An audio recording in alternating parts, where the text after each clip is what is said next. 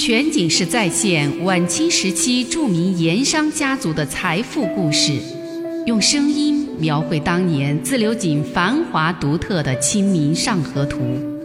据王瑞小说《盐商世家》改编，悦享九零八自贡文化旅游广播为您倾情演绎《自流井往事》。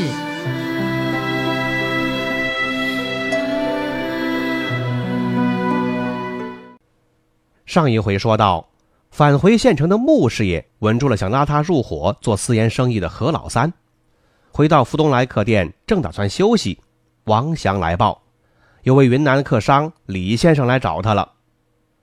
穆师爷知道这是谁呀，赶紧吩咐有请。这位李先生对穆师爷话说的恭敬客气，一再向穆师爷道谢，但穆师爷却暗自心想啊。这位号称李先生的会党领袖被官府通缉，风声正紧，却冒险来到县城找他，恐怕绝不仅仅是为了要当面道谢这么简单，应该是另外有什么话，有什么事儿。于是他叫来二莽娃，搬来了火盆，送来了酒菜，两个人就这么烤着火盆喝酒说话。喝了几杯酒，吃了一些菜，李先生果然就说到了正事儿。他首先表明了自己的身份，说自己是陈兴甲的表弟。不过，他没说到自己其实不是姓李，而是姓朱，当然更没提到反清复明、会党方面的事儿。毕竟啊，穆师爷这种盐商师爷和官府有着千丝万缕的联系，他多少还是有些心理戒备。他可不知道，穆师爷对他的身份已经是了然于胸。穆师爷听他说明自己是陈兴甲的表弟，就知道他要说的是东郊王朗云和陕商眼下的争斗之事。因为还不清楚对方意图何在，他就没出声，仔细的听着，心里头却在转着自己的念头。听到后来，他才开始明白了，原来是陈兴甲抵挡不住他和孙跛子联手发出的凌厉攻势，准备要投子认输。这他就大为放心了。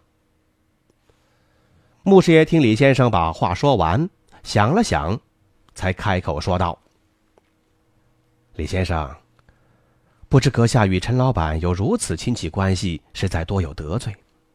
不过，这也实在要怪陈老板当初做事太过，不知进退，所以才弄成了如此局面。”穆师爷看李先生听了这些话，没什么反应，他又说道。此事纠纷原是由水利局案而起，东郊王四大人为盐商争利益，得罪官府，被陆知县下狱，如今还押在县衙里。同为自流井盐商，陈老板等陕商老板不仅不设法救助或援手，反而趁王家孤儿寡母之际挑起事端，毁约罢井，甚至还想借官府之力一并侵吞王家祖产。这等行为，为井上有识之士所不耻，市井街坊。也颇多非议。穆师爷看了看神色略显不安的李先生，接着又说：“我等作为王家的底下人，东家有难，不免要挺身而出，千方百计予以救助，这是正理，也是世间人情之常，也才有这以后的许多故事。李先生走南闯北，算是见多识广的贤达人士，想必。”体谅其间的苦衷和难处，冒犯之处，还望多多包涵。穆师爷所说这些，陈兴甲也跟他说过。再听穆师爷说来，朱福明不免觉得心里头有几分歉意，赶忙朝穆师爷拱手致歉。此番情形，在下实在不知，的确是表哥的不是，在这里先代他赔礼赔罪。还望穆兄转告王家人等多加包涵谅解。穆先生说的好啊，不管川商、陕商，都是在井盐商，官府方面有什么不妥当，或者是为难盐商的地方，正该齐心协力，联手与官家争个高低，哪能够反而落井下石，盐商自残，或是串通官家谋整自己的盐商兄弟？这真正是胡闹，不懂事，不明道理，不讲规矩。为这事儿啊，我已经数落过表哥了。不过下来还要数落他，让他来向穆先生和王家人赔礼道歉、负荆请罪，穆师爷听了这些话，没吱声，似乎表示默认。朱福明试探着问道：“事已至此，大家都在一个警场，总这样争来争去的，也不是个了局。若穆师爷看得起我李某，不如就由我出面做个中人，让双方坐下来和谈，一笑泯恩仇。至于其间的是非曲直，枝枝蔓蔓，来个快刀斩乱麻，就不多做计较了。此意可否？还望穆先生定夺。按理说，李先生这番提议是正合穆师爷的本来心意。在陈兴甲几次提出霸占言和之后，穆师爷主张见好就收。先为王家解除眼前危局，争回现在的利益再说。但是孙跛子却主张行事要狠点儿，趁陈兴甲现在走投无路、穷途末路之际，再逼他一逼，争取多讨点便宜回来。如今既然李先生肯出面再次求和，穆师爷估计对方还有可能会进一步退让，可以一谈。再说，这又卖了李先生的面子，也是意外收获之一。穆先生凭直觉估计，这个身为会党领袖的李先生，今后肯定有王家用得着的地方。不过现在要收棚停船，也不是他一个人能够定下来的事儿，这要跟孙跛子商量，而且还得保主母、二夫人以及三老爷这些王家当事人同意。这一想，穆师爷就说：“此事体大，不是由他个人说了算数，须得和孙先生以及王家人等商量。”略一思索，他又提议，干脆明日一起去自流井找孙先生他们当面商议。朱富明得了这话，他想眼下已经得到穆师爷首肯，看来把事情摆平问题不大，就点头说好。事情说定了，气氛又轻松了下来。穆师爷陪这位李先生是喝酒聊天，直到半夜。两个人都有江湖经历和背景。自然有很多的共同话题，穆师爷是越来越觉得和这位李先生交往很有价值，对王家，对他穆师爷自己，今后一定是个用得着的人，也是用得着的一处路道和关系。全景式再现晚清时期著名盐商家族的财富故事，用声音描绘当年自流井繁华独特的《清明上河图》。据王瑞小说《盐商世家》改编，悦享九零八自贡文化旅游广播为您倾情演绎《自流井往事》。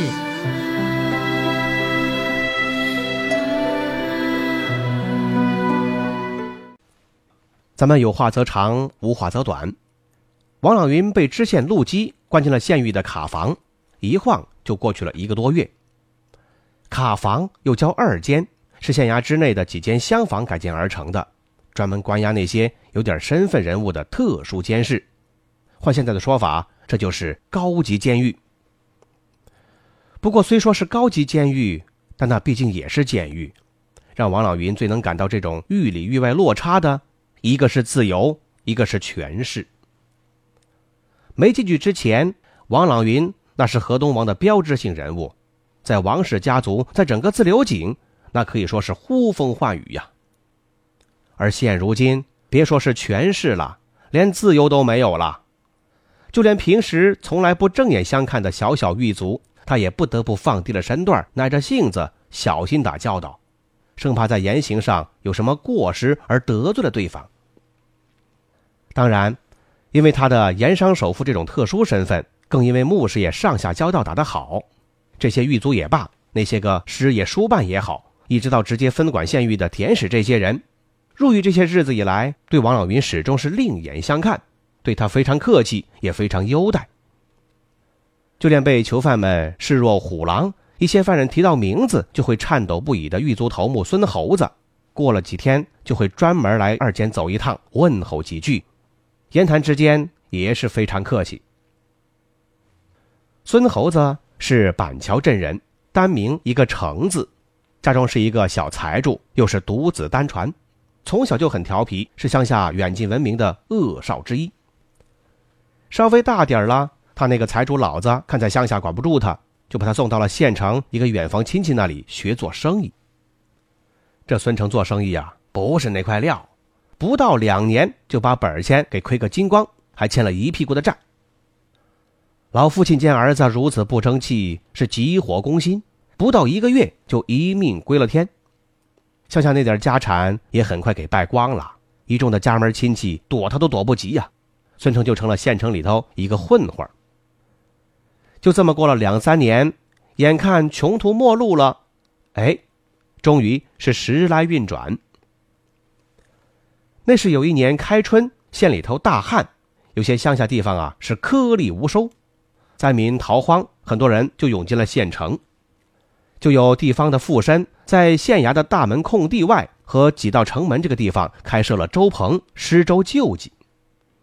可是，灾民太多了，每天开粥的时候，灾民是蜂拥而至，争先恐后，乱成了一锅粥。开粥第二天，县衙门前和西门这处粥棚都有踩踏事故发生，抢粥灾民一死数伤，出了人命了。县太爷经不住舆论压力，只好派县衙捕快出面维持周棚的秩序。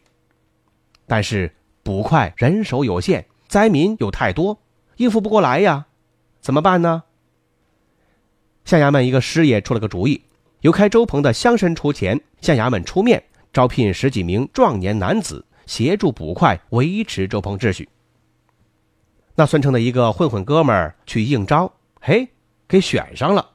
孙成是眼红极了，在他看来，这份差事每天二十文铜钱，这个当差补贴倒在其次，关键是这就有了和官府人等打交道共事的机会。孙成在县城里头混迹多年，一直就苦于找不到接近官府衙门的路子。当天晚上，他找了一个朋友借了些钱，托那个哥们出面，请那名正在粥厂当班的捕快到河街一家吊脚楼馆子喝酒。又是倾其所有送上些散碎银子，让那位捕快有机会给自己补个缺。刚好第二天在应招人员中有一个人父亲过世了，这就需要回家料理丧事。得了好处的那位捕快马上就把孙成给拉过来补缺。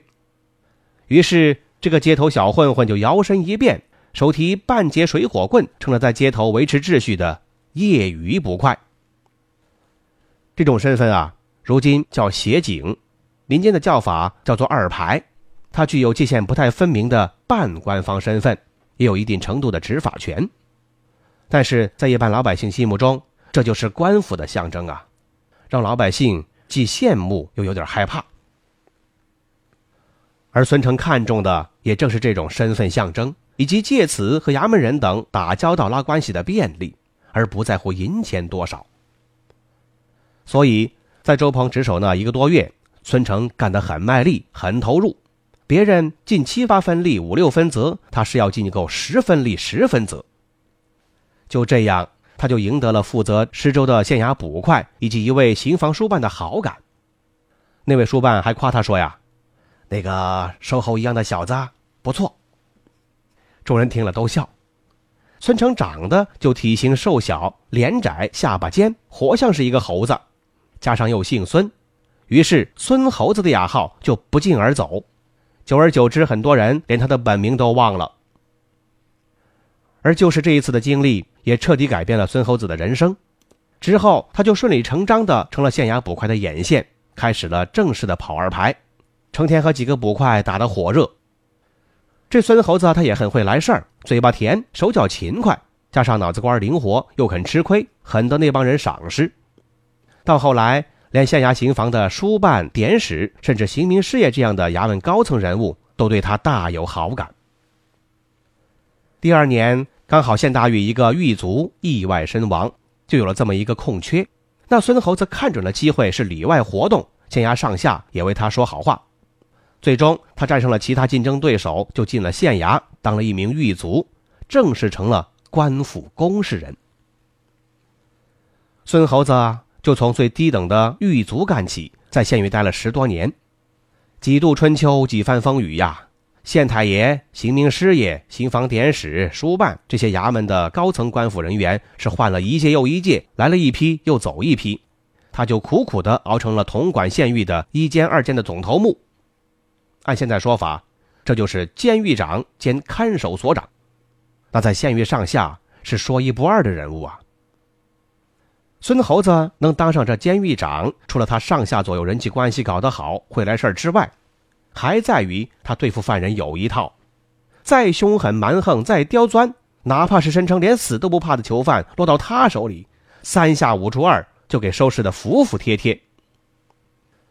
孙猴子收拾那些不服管教、不守监规的犯人，不实行严刑拷打，甚至连那些个械具常用的，比如说什么颈夹背铐这一类，他都不用。而是有他自己的一套方法，都是他自己琢磨出来的，而这些手段一经使用是立马见效，再凶狠、再不怕死的也会立马告饶。那么孙猴子有些什么样的特殊手段呢？全景式再现晚清时期著名盐商家族的财富故事，用声音描绘当年自流井繁华独特的《清明上河图》。据王瑞小说《盐商世家》改编，悦享九零八自贡文化旅游广播为您倾情演绎《自流井往事》。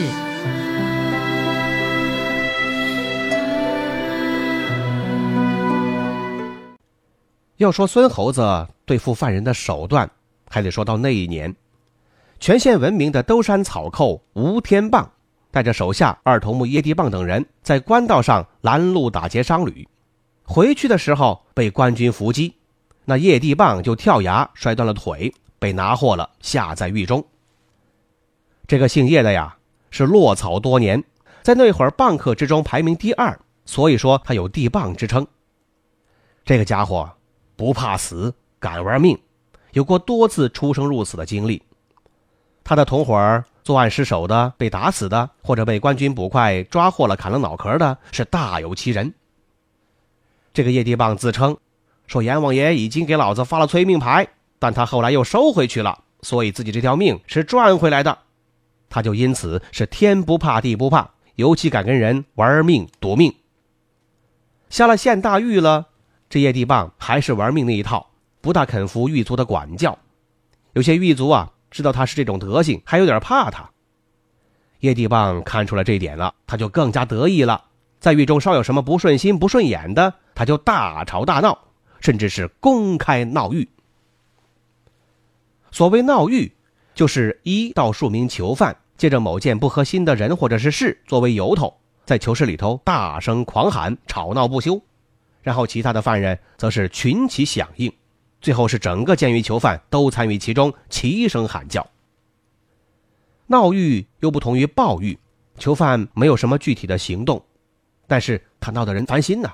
而且影响不好，一般情况下，监狱都会因为担心这个矛盾激化，引出大的事端，进而受到上司的追责，往往会采用息事宁人的办法，适当的对囚犯做一些退让，或者是答应一些条件，或者是对涉事的狱卒象征性的处罚，等到事态平息下来再说，过后呢，再对带头的施予惩处。不过对其他囚犯，往往就法不责众了。正是因为带头闹狱的囚犯最终肯定会遭到官府的报复处罚，所以说古时候闹狱的事件也是很少发生。要带这个头，那必须得是个真正的置个人生死于不顾的亡命之徒啊！可偏偏这个叶地棒，他就是这种角色。那天是因为囚粮被克扣了，叶地棒就在囚室里头闹起来了。要说监狱或者是狱卒。克扣囚犯的囚粮，那是自古如此。不是有那句话吗？叫靠山吃山，靠水吃水。大狱中的囚犯就是狱卒的山，狱卒的水了。如果不在囚犯身上弄点油水，发点额外之财，他靠谁去？所以说，这是几千年来不变的一个潜规则。囚犯们向来都只是逆来顺受，只能吃这个亏了。结果没想到叶地棒不认这个账，那天他就闹了。叶地棒关的是南仓，他有个同伙关在西仓。同伙看头目闹起来了，他也就跟着起哄。一时之间，这县大狱就有闹狱的趋势。孙猴子闻讯匆匆赶到，他看了看整个局面，又简单问了几句，马上判断出了眼下的局势，心里也有了处置的主意。孙猴子让手下狱卒在监室中央的天井空地摆上了一张桌子、一把椅子。他要在这里现场当众处置。县大狱是县衙门里面的一个大四合院分为东西南北四个囚室，中间是个天井。每个囚室面对天井的这一面没有墙壁，是原木做的木栅栏。